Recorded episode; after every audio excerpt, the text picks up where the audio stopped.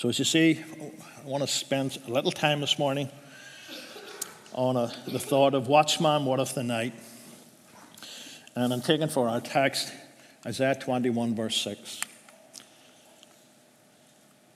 For thus hath the Lord said unto me, Go, set a watchman, let him declare what he seeth. And you know, it's important here that we notice that, what we've underlined. Because a watchman was called. He wasn't called as something that could be ascetic on the walls of Jerusalem or the cities of Israel. It was a necessity. And he was called to declare what he's seen. He wasn't called to give his opinion. He was called to declare what he sees. And he was to boldly declare what the Lord was doing or was going to do. You know, in ancient times, watchmen, they used a watchtower, something like this one. In fact, this one apparently still in use today in the hill country around central Israel. And these watchtowers were erected to watch and to warn of approaching danger. The prophet Ezekiel, he was told in Ezekiel 3 and 17, the Son of Man, I have made you a watchman for the house of Israel. Therefore, hear a word from my mouth and give them warning from me. And so again, we see this declaration he has to make. This is from God. Hear a word from my mouth. This is God. This is, people need to recognize that this is God talking to them. And this is indeed a warning. And Ezekiel was told to say what I tell you to say. Don't flour it up. Don't cut it a bit. Be bold and declare what words will come from my mouth. And you see, if you go to Ezekiel 33 and 7, this is repeated, and it shows us an emphasis. For this sets the stage for his ministry as a prophet to the divided houses of Judah and Israel. And so the role of a watchman to an ancient city was extremely important. And God used the role of a watchman. And he used the role to warn and to teach. And these warnings that were coming from God, they weren't with, a disciplinary thing that God was not pleased. It was a warning to turn to him.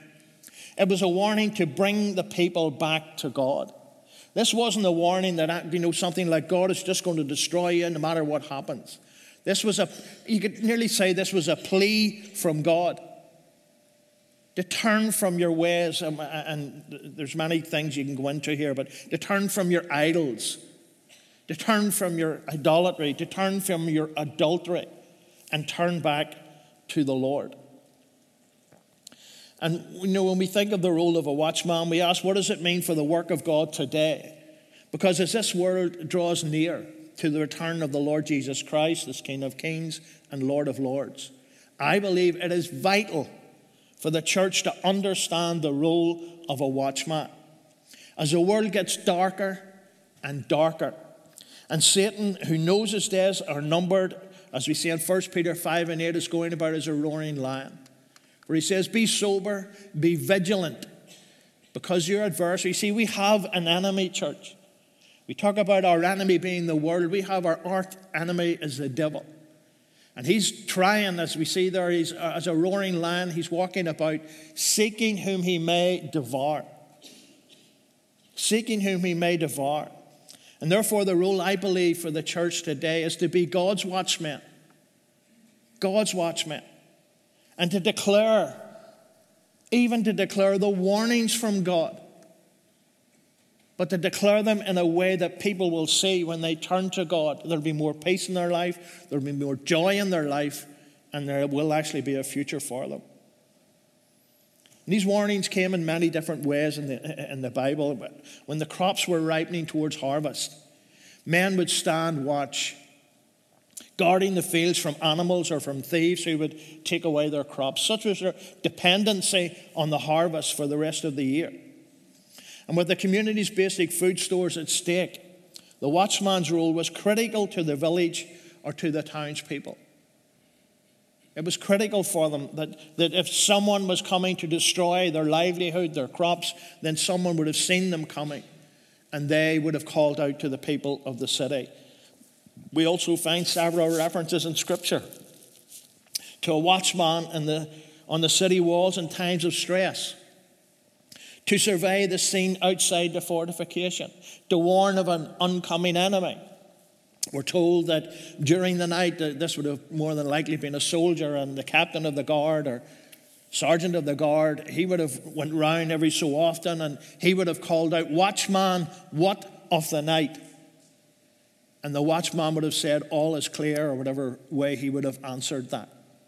It was his job to see if an enemy came to warn people, to get the gates closed, to bring those soldiers lying in wait out. So it was a vital role. And again, if it was something simple like watching over their crops, they would have called the men of the city should there have been any threat, and they would have went and met that threat. So it was a very important role. And these watchmen were situated on a spot from which they could monitor the approaches to the town. If a threat appeared, they, as I said, they would sound a warning, and the gates would shut, and people would prepare for battle.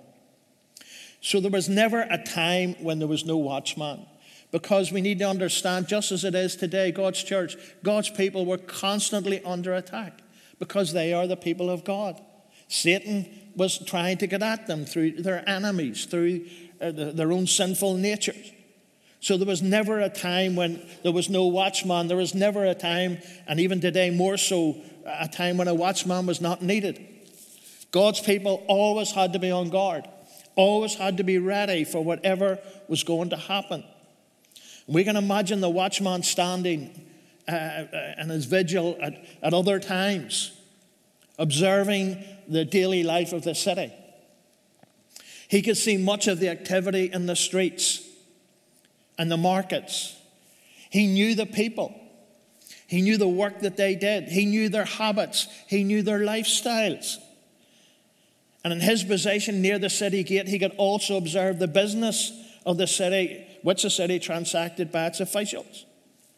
And this was an important role, and no wonder God uses this role to illustrate the job, the job of prophets, but I would also say the job given to his people. Because we are watchmen, and we are observing our cities daily. We're observing our local areas daily. We're observing people that we know. And these watchmen could have commented on society's behavior as well as deliver messages of warning and instruction. And we can see what's going on. And God is calling us to be watchmen and to warn people and to bring them before the Lord. Certainly, yes, prophets were set as watchmen. That was a specific call from God. And in the Old Testament, the prophets, they help us understand the full meaning of the symbolism of a watchman. You know, there may be more in this than we really have noticed before as we've just glanced past this particular verse. If you go back there to Ezekiel 3:17, "Son of man, I have made you a watchman for the house of Israel." Church, you as an individual have been made a watchman for the Lord. In your area that you live, in the business that you work, in the school or the university or the college that you attend, you are God's watchman. You have been ordained or called by God to be his watchman. And because God has called us to be his watchmen, and use that generically, watchwomen too, therefore hear a word from my mouth. We need to seek God, to hear from God. As we look at what's going on in society, we need to listen to God. As God reveals these things to us, he's not revealing things to us that our enemy is doing to show how strong our enemy is. He's revealing things that our enemy is doing so that we can counteract it, so that we can stand against it, so that we can declare good is good and evil is evil. So we are called as watchmen, church. We are to hear the words of God. And when we hear the words of God, church, we have to give warning. We have to give warning. Because this warning isn't from me as an individual. It isn't from you as an individual. This is a warning from God. That what you're doing is destroying your life. The way society is living is destroying the lives of the young and of the old. It's God's message. A word directly from the Lord. And we need to proclaim it. You can go to many places where they'll not proclaim God's word. They'll tell people how wonderful they are. How good they are. Just watching, I'll be politically correct here, a television evangelist in his church. And apparently they do this all the time. I've only ever watched it once. As soon as he comes out to preach, they all repeat what he says. You know, I am strong, I am wonderful, I am this, I am that. And I thought about Paul from a reading this morning. Oh, wretched man that I am. I thought about Paul saying, in weakness, God told him, in weakness, my strength is perfected. We need to declare, people, that you depend on God. Yes, you can be strong in the Lord. As long as you declare that, I am strong in the Lord. I am powerful in the Lord through prayer. I can defeat enemies in the Lord. Not by myself. It's God's message given to people today in this individualistic society we live in. They have no life. They have sadness. They have no hope, trying to find some kind of identity. But yet their identity was set by God. We need to warn people. And again, it's not a warning of we're beating them with a rod of iron. It's a warning that what they're doing is harming them, but we have an answer, and that answer is Almighty God. He'll bring peace in their lives. This wasn't Ezekiel's message. This wasn't Ezekiel's imagination or any other prophet's message. It was always God delivering his word through human instruments. The warning comes from God in language phrased to fit the situation and designated to bring people to repentance. That's why Paul says, I am not ashamed of the gospel of Jesus Christ, for it is the power of God unto salvation. Do we believe that this morning? Do we declare that this morning? You see, that's not a warning, church. That's a call from God. And the gospel is powerful, and the gospel can change people's lives. We may try to sit down and reason with people. Use a bit of modern-day philosophy, modern-day psychology. But you know something? It's when we preach the Word of God, when we preach the gospel, it is the power of God. The gospel releases the chains which bind people's lives. We need to understand that when God speaks, we have to repeat what He says. We should keep this firmly in mind. There's... Again, if we go on in Ezekiel there in 18 and 19, hopefully you can see it. I've squeezed it all in. Yeah, you can see it up there better. When I say to the wicked, this is the prophet saying what God told him to say. When I say to the wicked, you shall surely die, and you give him no warning, nor speak to warn the wicked from his wicked way to save his life, that same wicked man shall die in his iniquity. Listen to this, church. But his blood I will require at your hand. Yet, if you have warned the wicked, and he does not turn from his wickedness, nor from his wicked ways, he shall die in his iniquity. And listen to this. But you have delivered your soul. In other words, you have planted that seed. And if people reject that seed, they will perish, but their blood is not on your hands. If you fail to declare it, you know, a building was burning and you didn't tell someone, don't go in there, the building's on fire. You wouldn't do that. But then you shouldn't let people walk into a lost eternity without telling them they need Jesus. 90% of the time, let's get reality here, you'll be rejected. But you told them. You told them there is a way, and it's up to them, no longer up to you. You see, the prophet had a duty to deliver this message. Unless the citizens of Israel and Judah acknowledged their sins and turned from them, repented and began again to obey God's law, then they were being told, you will die in your sins. This was the warning. And regardless of how individuals responded to the warning, if they heard the message, the prophet had done his job and was no longer responsible. And you think of it to mean the prophets, particularly in the Old Testament, they died horrendous deaths. One of them was sawn in half. I'm not going to go into it in any detail. And you know why? Because they refused to compromise. That when God told them to go and tell Ahaz, to go and tell Jehoshaphat, go and tell the children of Judah, and it was a difficult message, but they told them. And they were not popular for it. And if you want to be popular, then don't declare the word of God, because it's not popular in society today. Only if the prophet did not deliver the admonition, therefore, he would be judged along with the wicked. Again, without reading it, because quite long, we will stay in Ezekiel 3.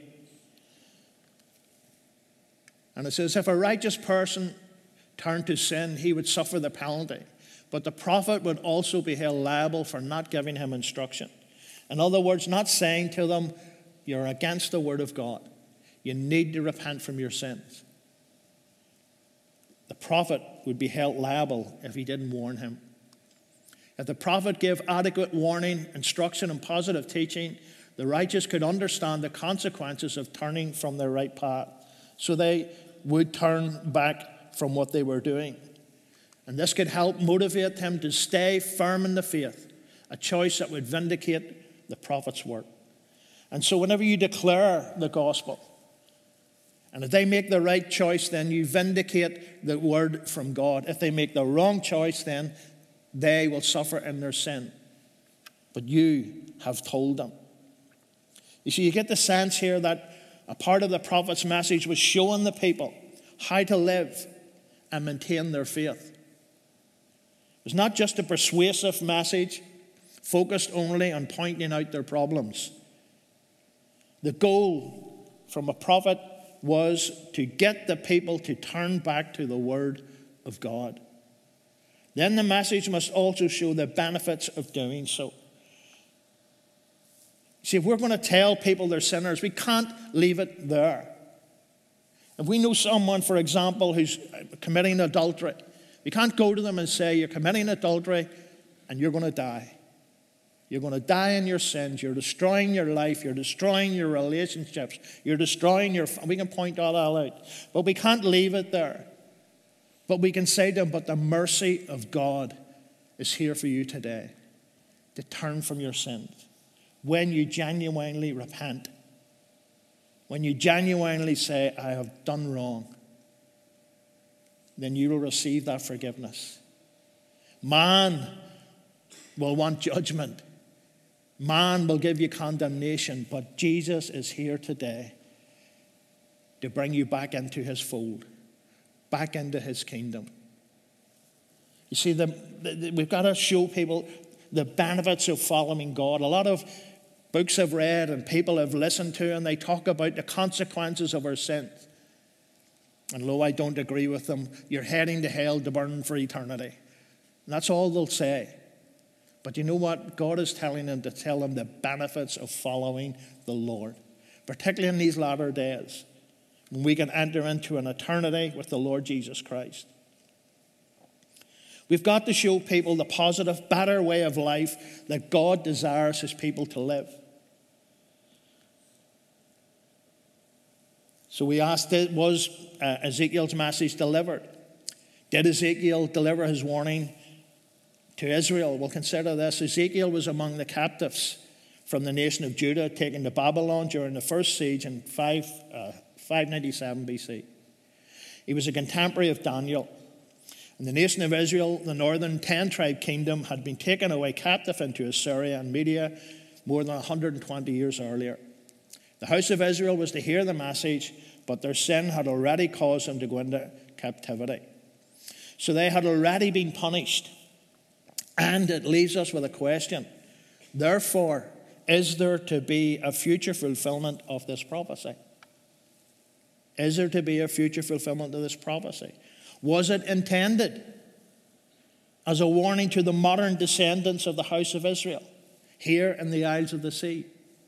Was this a warning for the seed of Abraham, Isaac, and Jacob of the future fulfillment of this prophecy? The house of Israel who are going to live in different lands at a future time. I believe the answer is yes. It is a warning. Because we are still God's people. And as a nation, we still have turned our back on God. However, the explanation requires more detail than we can cover this morning. So therefore, the question is, when would these prophecies apply to Israel? When would they be delivered? Well, again, Ezekiel was among the Jewish captives in Babylon. We have no indication he went to the northern tribes of Israel in his day, because at that time they were migrating northwest from Assyria and Media to the place that God has set for them. And so he didn't travel to give them this message. Therefore, for me, the answer must be that God's message has a direct application to the modern descendants of these ancient peoples, of these lost 10 tribes, the so-called lost 10 tribes of Israel. What does the watchman say, therefore? Well, if we look closer at what he is to do by bringing in what Isaiah tells us about those who would preach the gospel of peace. It's our role as watchmen, as watchwomen. It's our role that we don't limit to speaking only about the sins and problems of society. See, he was charged, as I've said, with proclaiming the good news. I think we used to sing this as one of our choruses, but I think this is beautiful. Isaiah 52, 7 and 8. How beautiful on the mountains are the feet of them that bringeth good tidings, that publisheth peace, that bringeth good tidings of good, that publisheth salvation, that saith unto Zion, Thy God reigneth. Thy watchmen shall lift up their voice, with a voice together shall they sing, for they shall see eye to eye when the Lord shall bring again Zion. The Lord wants to restore his people. And he's calling them, and he's giving them a warning, but it's a warning from someone who loves them. It's not a warning from someone who's condemning them right away, no matter what they do. It's a warning if they don't repent as a nation, they will suffer as a nation. They will be destroyed as a nation. Their enemies will overcome them as a nation. And so the call is to turn to God, because he wants to draw his people unto himself. To Jerusalem and the land of Israel, God says, a watchman will hold a vigil day and night for the peace of the people. What this means is they will seek the Lord day and night. So as watchmen, as watchwomen, we should be praying for our nation. Praying that they will turn back to God. Praying that God will give us opportunities to declare the goodness of God, to declare the mercy of God, to declare the joy in serving the Lord.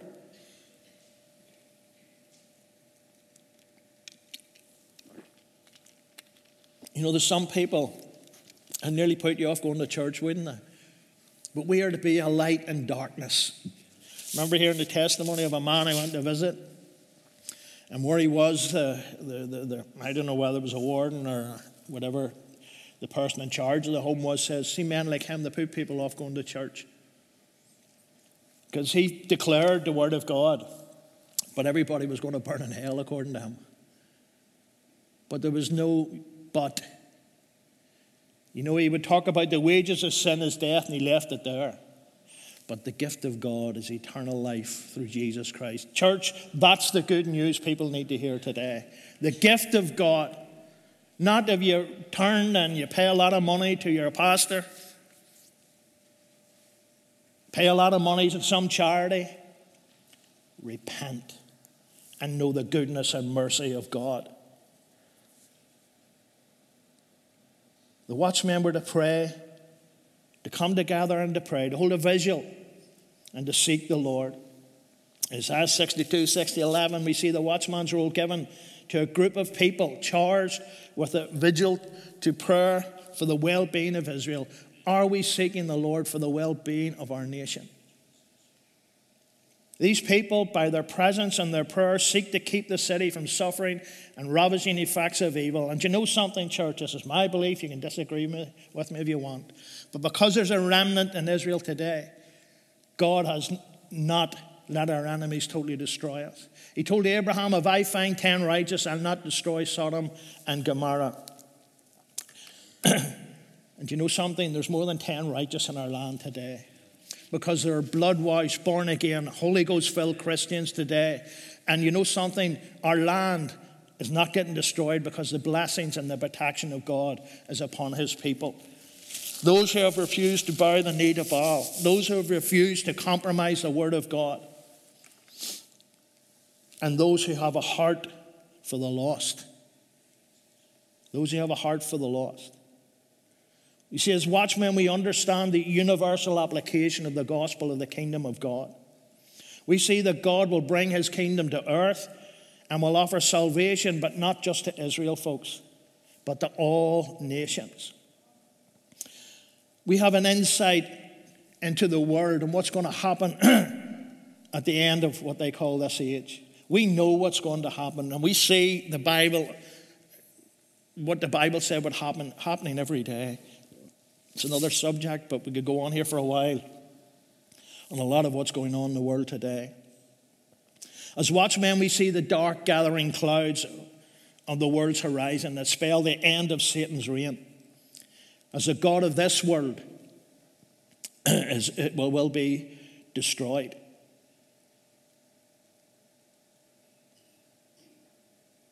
We see society walking about without a care and not seeing these dangers. And we need to shout a warning that they will hear. We need to let people know that God is sovereign, and he will bring a time of judgment upon the world to prove that he alone is God. All other gods erected by people to hide his truth will be destroyed. These inanimate objects that people are praying to, these individuals that people believe are God, are lying in their graves. And with the greatest respect, their bodies are rotting away. But our God rose from the grave, amen? And he is alive, and all nations will one day understand that he is a sovereign God. We need to teach people how to find personal peace in the Lord Jesus Christ. We need to show the true teaching of God's way to salvation. It's a message of how one can choose to escape the time of judgment which God will bring upon this world. And something we really need to watch, folks. The devil wants the churches' focus to be somewhere else, not on what he is doing. He wants us to focus on other things instead of focus on what Satan's doing. And so churches call as watchmen and women to declare the gospel, to help mankind turn from their wicked ways and to turn to the Lord. You know, church, as watchmen, we know the word of God. And when we seek the face of the Lord, we see things happening. And it shows us that the time is near that God will return. And, you know, it's a sermon in itself what's going on in the world. But you look out there, church. I remember a couple of years ago, I did a series. I think you can still get it. A Desire for the United States of Europe. And I spoke of how we were going to come out of Europe, and we did, thank the Lord. But I also gave a warning, which I felt was from the Lord. Europe was not the main problem. Globalization is the problem.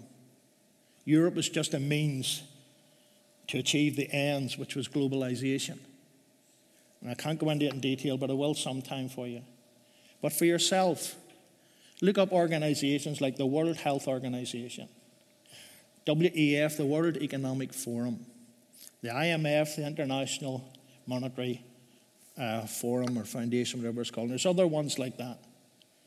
And then if you research that yourself and look at who's organizing these, they're all unelected individuals. And it might surprise you to see the same people have a say in each one of these organizations.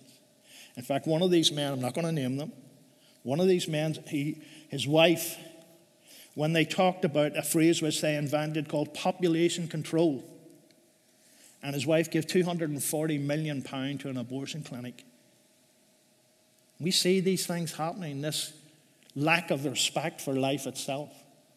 You know, Northern Ireland became the first country in the world to do something. And I thought about America, Russia, China, Australia. They all didn't do this. We were first. But want to know something? It's nothing to be proud of, church. It's something to be ashamed of. We're the first country in the world where Christians are not allowed to stand outside an abortion clinic and protest. You'll be arrested if you stop a young girl on her way to an abortion clinic to talk to her about the Lord. You'll be arrested and fined or jailed. That's nothing to be proud of, folks. For me, it's something to be ashamed of. They use the excuse, I'll have to word this right. It's a health problem. It's not a health problem. If a girl gets pregnant and her life is at threat or her body's in danger, there is plenty of help in the National Health Service. We thank God that there is, and we pray for these women.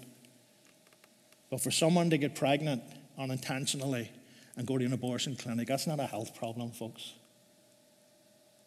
And I could go on here this morning in many different ways. And this is what I mean by God's revealing these things to us, showing us that these things, what they're trying to do, because along with globalization, will become a one-world religion if the Lord allows them to do it. A one-world religion headed by one individual. And I've said who that is before, and you can agree or disagree with me. But I'm going to go on and on and on there, so I'll stop here. The point I'm trying to get across this morning is we are watchmen. We are watchwomen. We've got to come together. There's things we might agree on, there's things we might disagree on, but we're God's people. And we do agree that there's only one way to the Lord, and that's through the Lord Jesus Christ. We see the things that are happening in the world. We need to warn people, but not warn them that we're beating them with the Bible, but bring them to a God who loves them, a God who wants to give them a better life, a God who wants to take them from individuation to be part of his body, to be part of the body of Christ. An individual who's heading to a lost eternity, to be one of those ones who will stand on that glorious day. And if they're asleep, they'll rise to meet the Lord. If they're not, they'll be caught up together to meet the Lord. But they will meet the Lord. He will return and he will destroy this world. And I don't mean he's going to destroy earth. I believe God's coming back to rule and to reign on earth. Read Job 19:26. Itself alone will tell you that. But come on, we're watchmen. Let's declare the gospel. Let's share God's word. Let's encourage people whose lives are broken. Let's restore people who maybe once walked with the Lord. Maybe through whatever they feel hurt, or they maybe were hurt, that's their decision, but whatever it was, well, let's bring them back to the house of the Lord. Let's go and find the lost sheep. If God wants to bless this nation, we need to pray for these islands, because we're sinking deeper and deeper in sin. And thank God, I believe anyway, there's a lot of people saying enough is enough. And in Ireland, again, I'm not going to go on about it. You can see it in social media, how they're standing down there. People are beginning to say enough's enough. They're protesting against things that their government's trying to do. In England, there's major protests now in schools about this RES. And thank God it's not, well, it is. They're trying to bring it in here. But again, we'll do that some other day. The point today is God's called you to be a watchman. And here's the thing. I've told you, so I'm clear. Amen. But I'm talking to myself, by the way, as well. Let's stand in God's presence. Let's worship the Lord.